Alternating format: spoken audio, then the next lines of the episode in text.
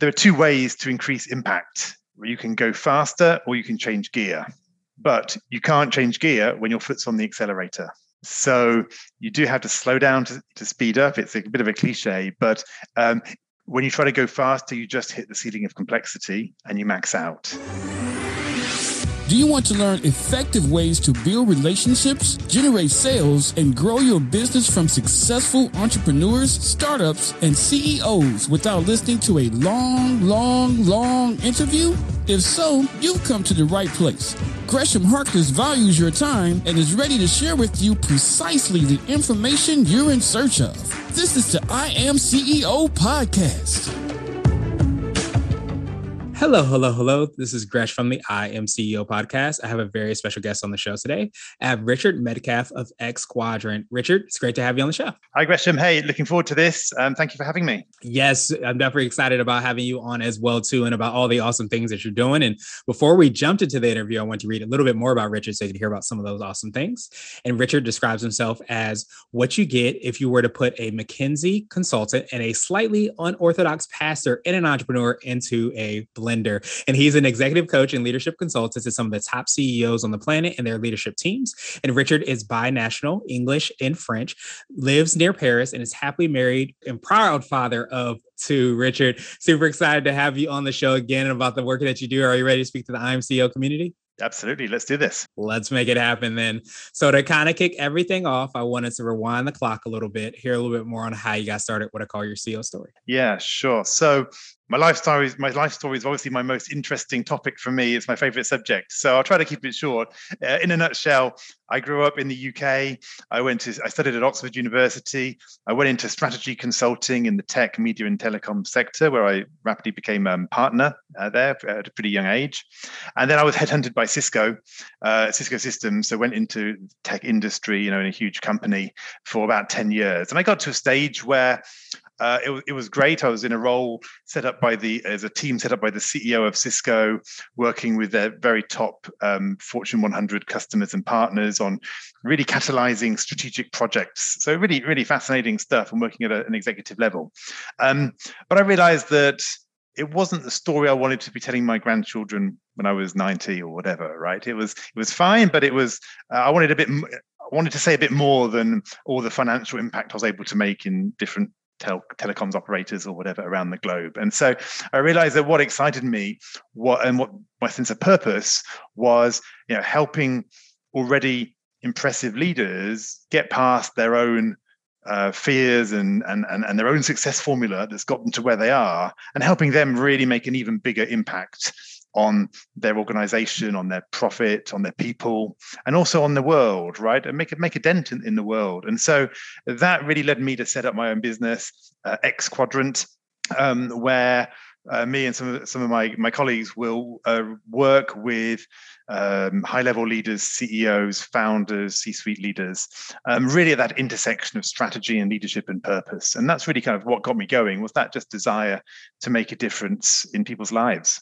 Nice. I absolutely love that. And I really love that kind of, I don't know if you would consider it to be an exercise, but just like one of those legacy asking questions of like, absolutely, what do I want to tell my grandchildren? Like, what will I tell them about what it is that I do? And and I love how that seems to kind of translate into the conversations and the work that you do with your clients. I'm sure they're probably wondering the same things and trying to make sure they set their organizations up to be able to do that.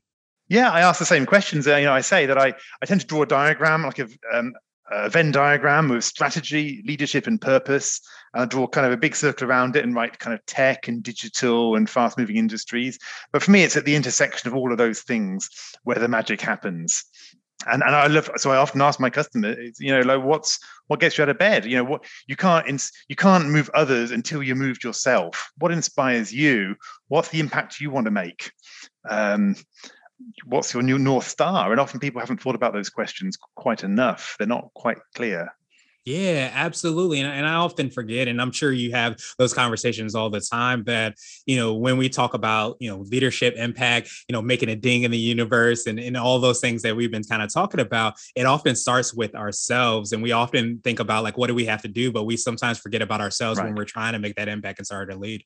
Awesome, exactly. awesome, awesome. I love that. So I wanted to drill down a little bit more, hear a little bit more on how you're working with your clients. I know we touched on a little bit, but could you mm. take us through a little bit more on what that process looks like?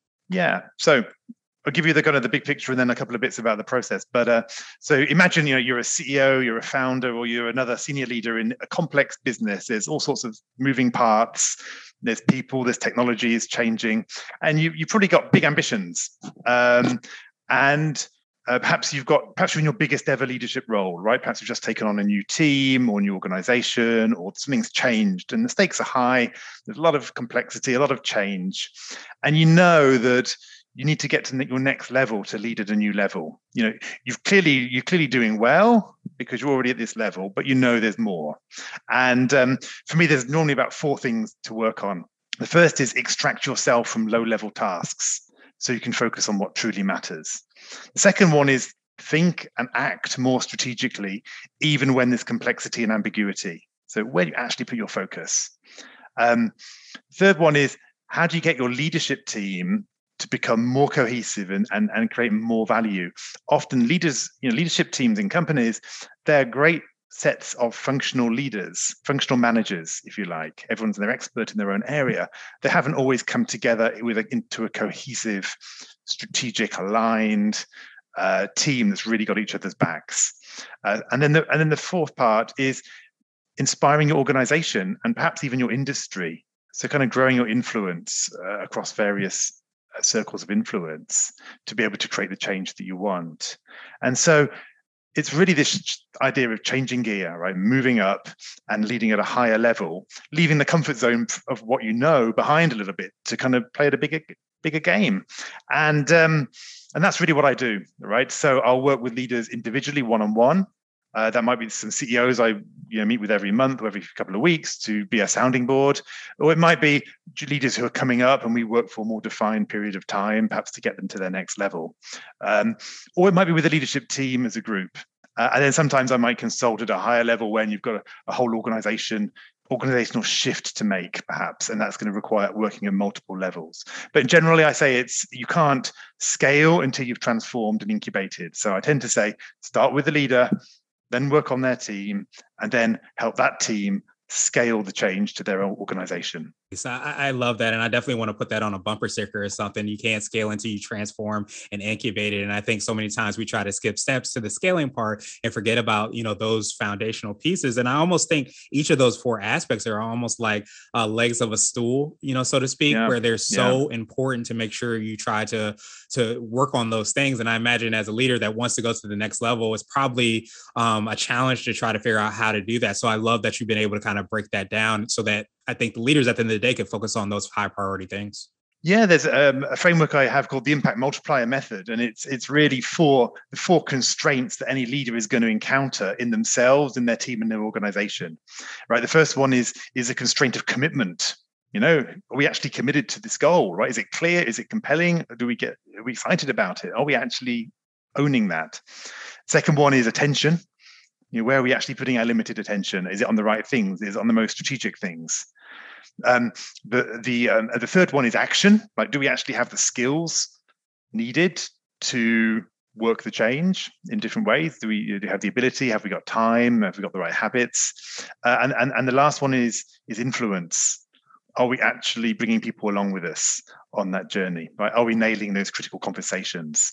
And I always find that in any, when you've got big goals, you're always looking at which of those four areas do I need to tune up? Do I need, you know, what, what's the one where if I can get past that barrier, everything is going to expand and we're yeah, going to get more I- results. Absolutely. I love that. And the ability to be able to break that down into something that's a little bit more, um, I think, tangible and probably understandable and impactful, I think, from a leadership standpoint of how to get to that next level. Do you consider that to be like the, the impact multiplier method? Do you consider that to be what I like to call your secret sauce thing you feel kind of sets you apart and makes you unique?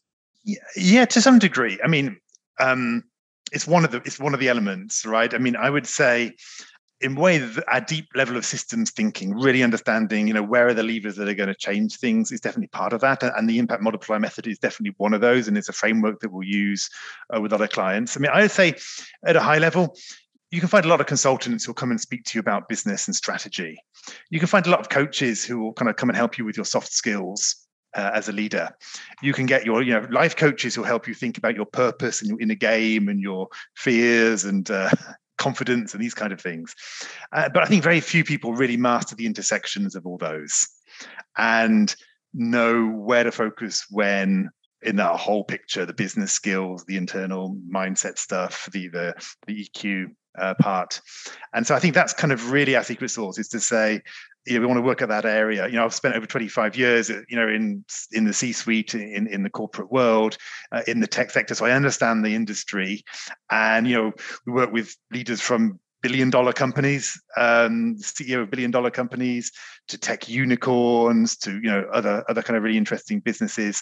And um, I think being able to speak at that business level is really important. And then we bring out these tools, right? It's important to have a language which we can transmit to our clients so that they can benefit from it, like the Impact Multiplier Method, you know, these four areas, and they can think about that, but they can also pass it on to their teams, because I'm not so in much interested in pure personal transformation. That's important, but it's also that multiplication part.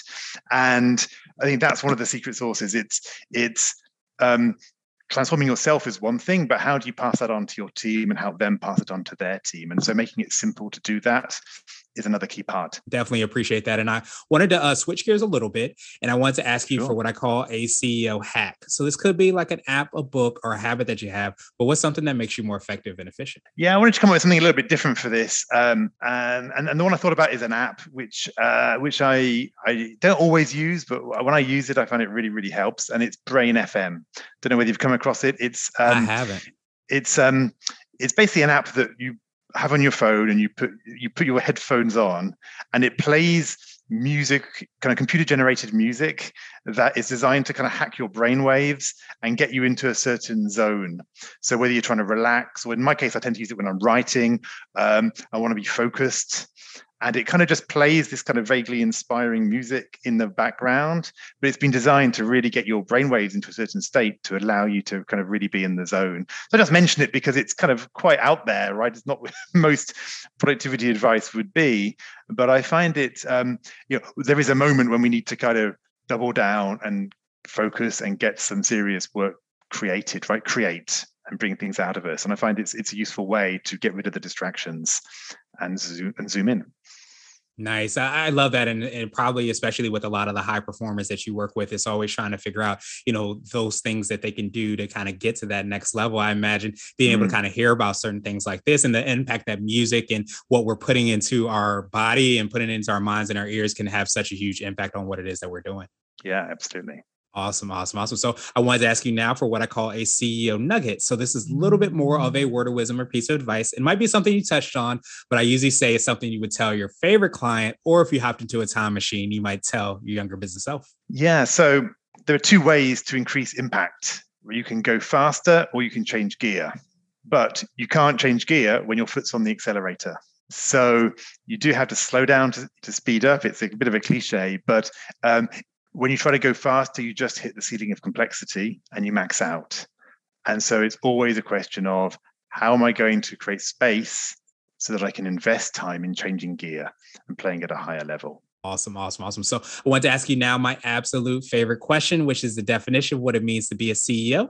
And we're hoping to have different quote unquote C E Os on this show. So Richard, what does being a C E O mean to you? It's taking the ultimate ownership for the success and impact of a business, in terms of its purpose, its profit, and its people. I've tried to draw a diagram like with arrows between these three points, and I can never do it because the arrows flow both ways, right? Uh, you know, if you know if you're delivering on your purpose, that inspires your people, which then allows you to create a great profit, right? Um, you know, if you've got um, good profits flowing, um, that allows you to fund your people, right, and recruit great people uh, who in turn can deliver on the purpose.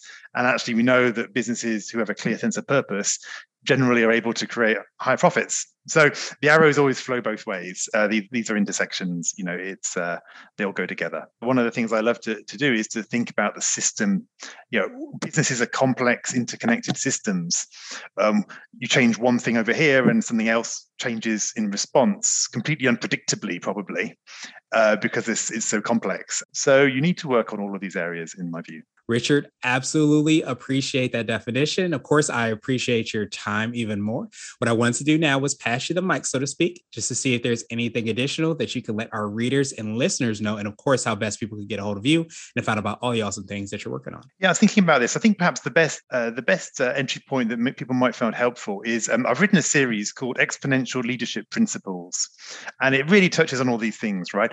How, what do we do to get Um, to get past our current level of success, and uh, you know, without just incrementally working a bit harder or just tweaking a couple of things. Yeah, you know, how is it that some people are able to have these absolutely incredible trajectories where they leave behind almost completely what they were doing a couple of years back and are making incredible impact on the world? And I wanted to really study that and look at that. Um, so I've written, um, it's like a, about a seven part email series. It's obviously completely complimentary.